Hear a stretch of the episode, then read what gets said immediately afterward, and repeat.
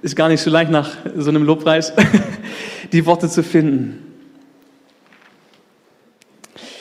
Ich möchte euch, äh, bevor wir ins Wort Gottes gehen, einsteigen, äh, einfach kurz berichten, was ich erlebt habe mit meinem Sohn. Wir waren jetzt in eine Woche in den Ferien, ich habe Elternzeit und äh, dann bin ich mit ihm aufs Klo gegangen, weil er aufs Klo musste und er sagte mir, Papa, ich habe Bauchschmerzen. Ich bin rausgegangen. Als er fertig war, strahlte er mich an, überwältigt. Ich habe alleine gebetet und jetzt keine Bauchschmerzen mehr. Und es hat mich so berührt, weil es war halt. Er hat alleine gebetet und Gott, Gott hat ihn berührt. Und äh, was Gott für meinen Sohn macht, macht er auch für dich. Ja? Amen. Okay, gehen wir zum Wort Gottes. Ähm, wir wollen aus 1. Mose 17 lesen, uns damit beschäftigen. Vielleicht so als Hintergrund, Abraham ist aus dem Land Ur ausgezogen, wo er praktisch mit seiner ganzen Familie lebte, ähm, als er 75 Jahre alt war. Und Gott hat schon ein paar Mal zu ihm gesprochen, also schon dreimal, dass er praktisch viele Nachkommen haben wird und dass er so ein ganz spezielles Land, das Land Kanaan bekommen wird, und er und seine Nachkommen. Und jetzt steigen wir ein in die Geschichte. Ich lese einmal den Bibeltext vor, er müsste auch da oben erscheinen. Als nun Abraham 99 Jahre alt war, erschien ihm der Herr und sprach zu ihm, ich bin Gott, der Allmächtige. Ich bin El Shaddai. Wandle vor mir und sei untadelig. Und ich will meinen Bund schließen zwischen mir und dir und ich will dich über alle Maßen mehren. Da fiel Abraham, Abraham auf sein Angesicht und Gott redete weiter mit ihm und sprach, siehe, ich bin der, welcher im Bund mit dir steht und du sollst ein Vater vieler Völker werden.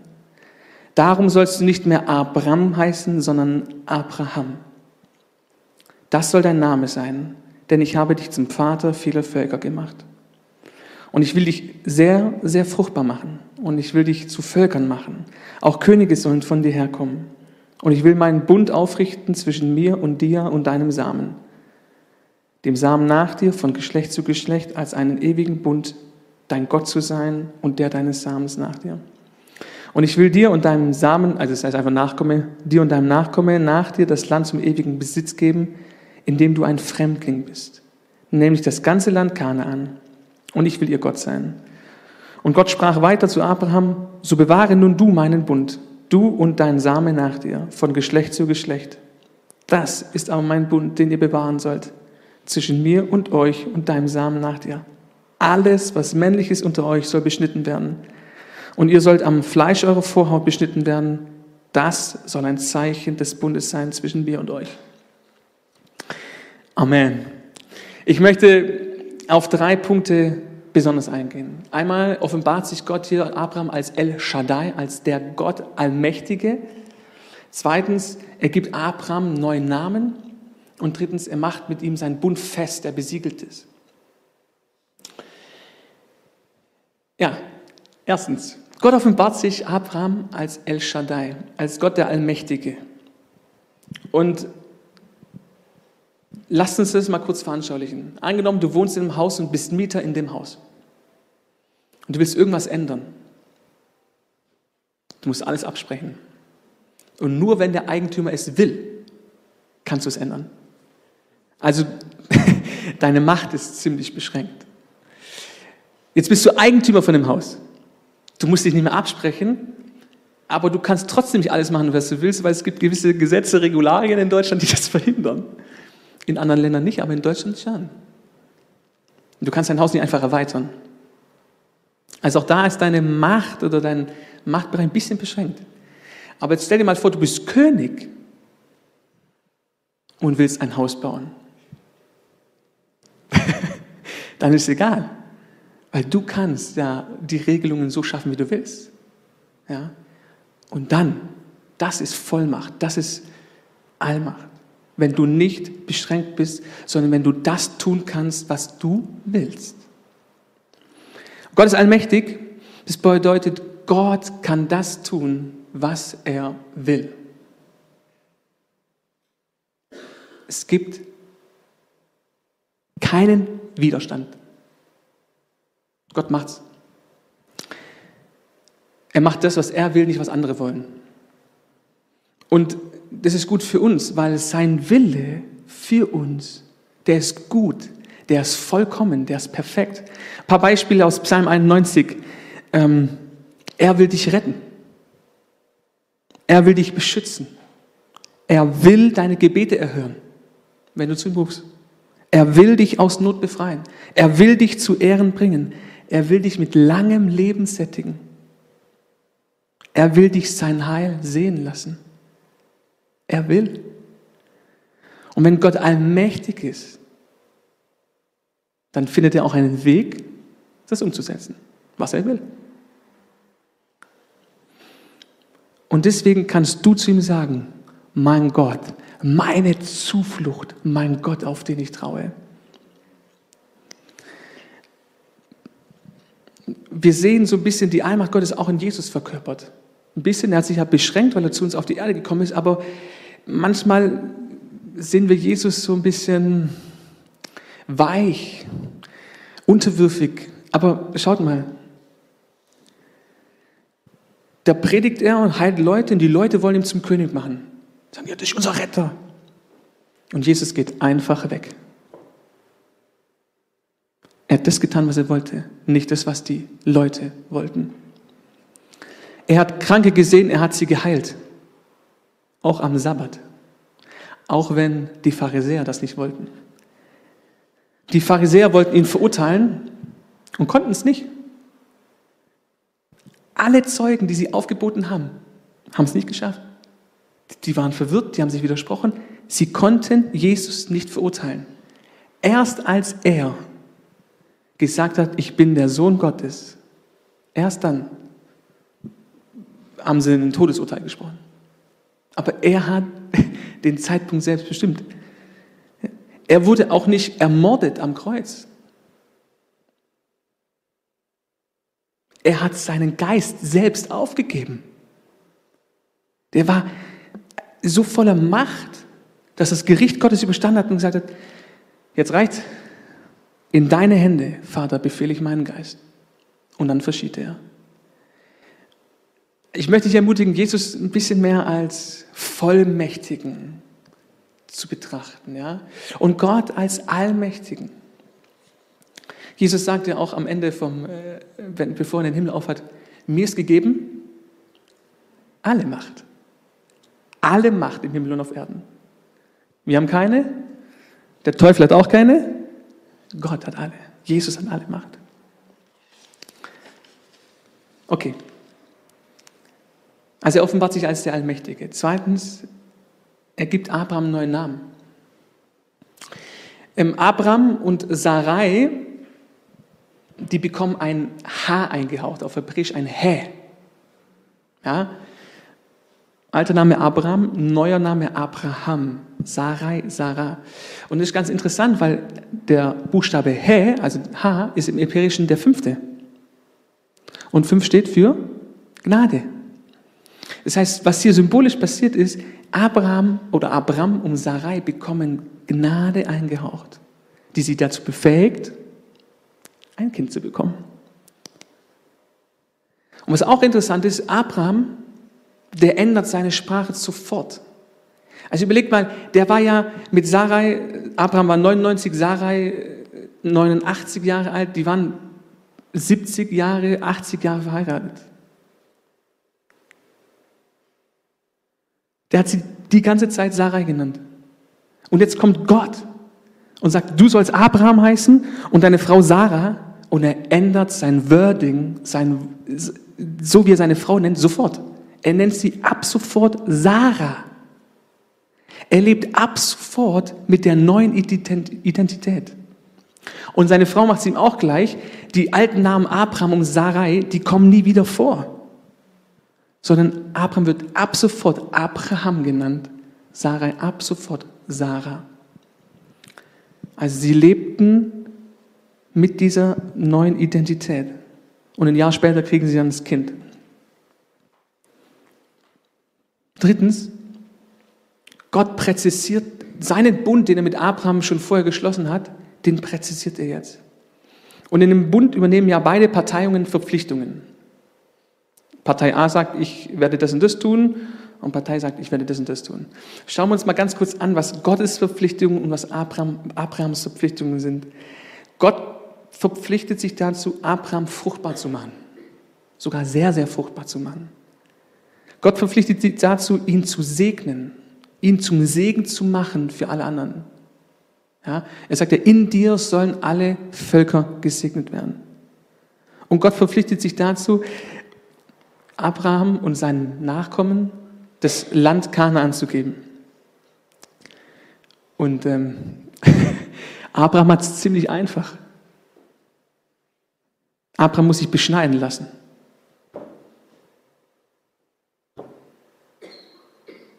Das ist nicht schwer. Das ist eine einmalige Tat. Sein Job war es nur, alle Nachkommen beschneiden zu müssen. Und das zeigt uns wieder mal so ein bisschen das Wesen von Gott. Wenn er einen Bund macht mit uns, und das hat er, dann ist es für ihn auch nicht schwer. Ja, das ist auch alles ein Klacks für ihn, das umzusetzen. Aber er hat viel, viel mehr To-Dos als wir. Eigentlich ist Abrahams Job und unser Job nur, dieses Zeichen des Bundes hochzuhalten.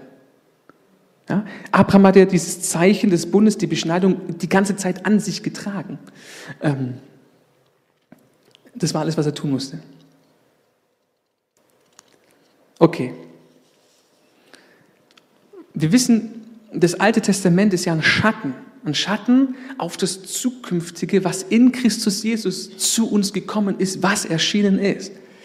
So, deswegen wollen wir uns das mal ein bisschen noch näher betrachten. Was bedeutet es jetzt für uns? Ähm, Gott der Allmächtige ist dein Vater. Ja, 2. Korinther 6, Vers 18 sagt er, so spricht der Herr, ihr sollt mein Volk sein, ihr sollt meine Töchter und meine Söhne sein, ich will ihr Vater sein, spricht Gott der Allmächtige. In Christus Jesus ist Gott nicht mehr weit entfernt, sondern er ist nahe gekommen. Jetzt gebt dir das mal. Gott, der Allmächtige, der tun kann, was er will. Er ist dein Vater. Er ist nah bei dir. Da gibt es keine Trennung mehr zwischen dir und ihm. Alles ist möglich. Das ist der Wahnsinn. Alles ist möglich. Ähm, Gott ist immer da. Der Allmächtige ist immer da, auf Schritt und Tritt. Ja, er lebt sogar in dir. Das ist verrückt. Das ist verrückt, außerhalb meines Verstandes. Das kann ich nicht begreifen. Wenn wir beten, dann beten wir zu unserem Vater, dem Allmächtigen. Hey, ein bisschen mehr Mut. Wir haben nicht nur einen neuen Namen bekommen, wir haben eine komplett neue Identität bekommen. Ja? 2. Korinther 5, Vers 17. Wir sind eine neue Schöpfung. Das Alte ist vergangen. Siehe, es ist alles neu geworden.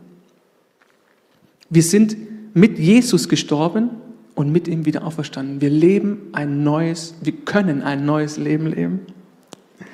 Ja, und wir vergessen es manchmal. Jesus starb nicht nur dafür, dass unsere Sünden kein Problem sind. Das hat er auch getan. Er starb auch dafür, dass wir anders leben können. Er starb dafür, dass eine völlig neue Spezies aufsteht.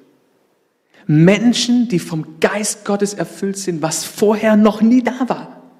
Menschen, die vom Geist Gottes geleitet werden, wie sein Sohn Jesus. Menschen, die ihn Vater nennen, wie sein Sohn Jesus.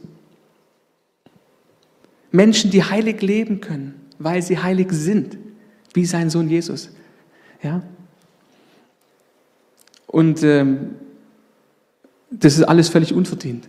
Das ist uns geschenkt worden. Gott hat unserem Sein Gnade eingehaucht. Nicht nur unserem Namen, sondern unserem kompletten Sein. Das ist deine Grundlage. Das ist auf der, das ist die Grundlage, auf der du geschaffen wurdest. Drittens, Gott führt den Bund, den er mit Abraham gemacht hat, mit Jesus weiter. Gott sagt ja, in, äh, Gott sagt ja, der Bund mit dir, Abraham, zwischen dir und mir und zwischen dir und meinem Samen, also mit, mit, mit deinem Nachkommen. Das ist Jesus. Ähm, könnt ihr im Galaterbrief nachlesen. Der Nachkomme, von dem hier Gott spricht, das ist Jesus. Das bedeutet, Gott hat mit Jesus also diesen Bund gemacht, dass in Christus alle Völker gesegnet werden sollen. Alle Menschen, du und ich, wir werden in Christus Jesus gesegnet. Das ist bizarr, dass Gott einen Bund mit Jesus macht, ja, und wir einfach nur Nutznießer sind. Wenn du in Christus bist, in Christus werden alle gesegnet. Wenn du in Christus bist, dann wirst du gesegnet. Frage ist, bist du in Christus? Oder wie kommen wir in Christus? Durch Glauben, durch Akzeptieren, dass Jesus uns errettet hat. Und da haben wir wieder das, das Element der Gnade. Wir können das einfach nur akzeptieren und Danke sagen. Wir können nichts machen. Du kannst dir das nicht erkaufen, nicht erbeten. Du kannst es dir auch nicht irgendwelche Goodie Points sammeln, um das zu bekommen. Du hast es einfach geschenkt bekommen.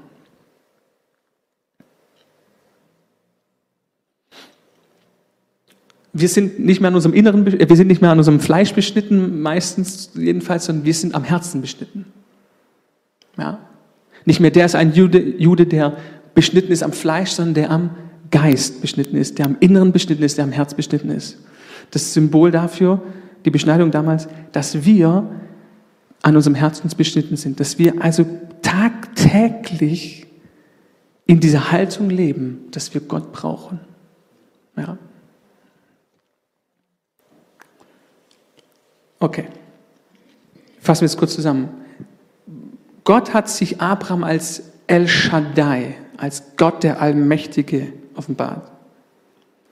Gott hat ihm einen neuen Namen und damit auch eine neue Identität gegeben. Und drittens, Gott hat mit Abraham und seinem Nachkommen einen Bund geschlossen. Das ist ein Schatten auf das, was gekommen ist in Christus Gott der Allmächtige ist dein Vater. Christus hat uns den Vater nahegebracht.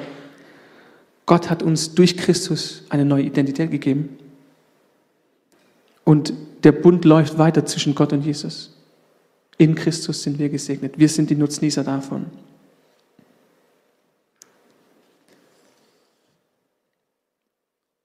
Und es hört sich alles so gut an. Und es ist manchmal doch so schwer. Weil Abraham, der hat einfach sein Wording geändert. Der hat Sarai, nicht mehr Sarai, sondern er hat sie Sarah genannt. Nur wir sind ja auch 20, 30 oder 10 Jahre geprägt von unserer alten Natur. Und jetzt ist die Frage, wie können wir diese Prägung hinter uns lassen und mit dieser neuen Identität leben? Ähm und es braucht halt Zeit. Ich möchte dir ein paar Tipps geben, vielleicht, wie, wie du dir das vor Augen halten kannst. Guck mal, Abraham, der hatte ja einen neuen Namen bekommen. Das heißt, jedes Mal, wenn er Abraham gerufen wurde, hat er gehört, Vater der Menge, Vater der Menge, Vater der Menge. Und er hat jedes Mal gehört, ah ja, Gottes Verheißung, ich werde viele Nachkommen haben. Gottes Verheißung, ich werde das Land Kanaan besitzen. Gottes Verheißung, ich werde ein Segen sein für allen. Das hat er jedes Mal gehört, wenn er diesen neuen Namen gehört hat. Ja, du hast vielleicht keinen neuen Namen, aber mach dir doch irgendwas, was dich an diese neue Identität erinnert. Also angenommen, du hast ein, weiß ich, ein Problem mit Selbstmitleid oder mit Minderwertigkeit.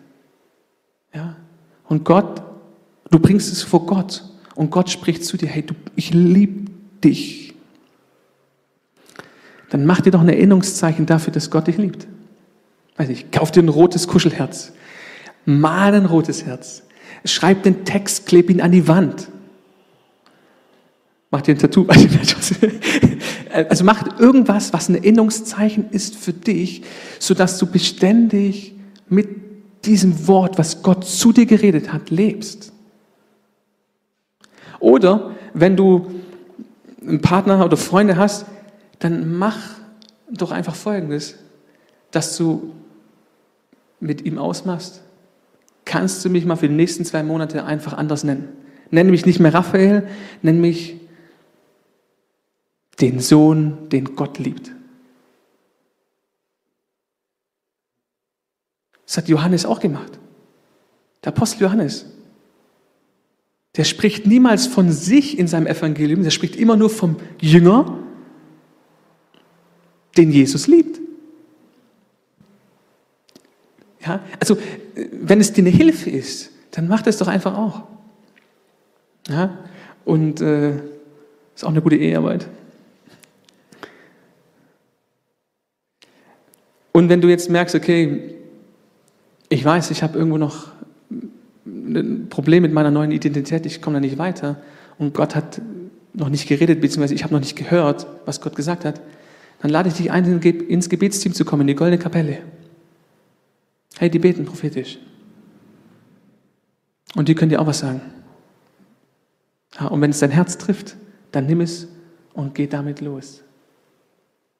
Okay? Also, ich möchte dich ermutigen und auch mich, ich nehme mich da ja nicht aus, lasst uns anfangen, mit dieser neuen Identität zu leben. Lasst uns Erinnerungszeichen machen. Bei uns zu Hause hängen manche umgeformte Bibelsätze an der Wand. Ja? Lasst uns Erinnerungsstützen machen, damit wir Schritt für Schritt in diese neue Identität kommen. Und dann passiert Unglaubliches, weil Abraham bekam seinen Nachfolger. Ja, dann werden wir Wunder immer mehr erleben. Amen. Jesus, wir danken dir für dein Wort. Und dein Wort ist die Wahrheit und dein Wort hat Kraft.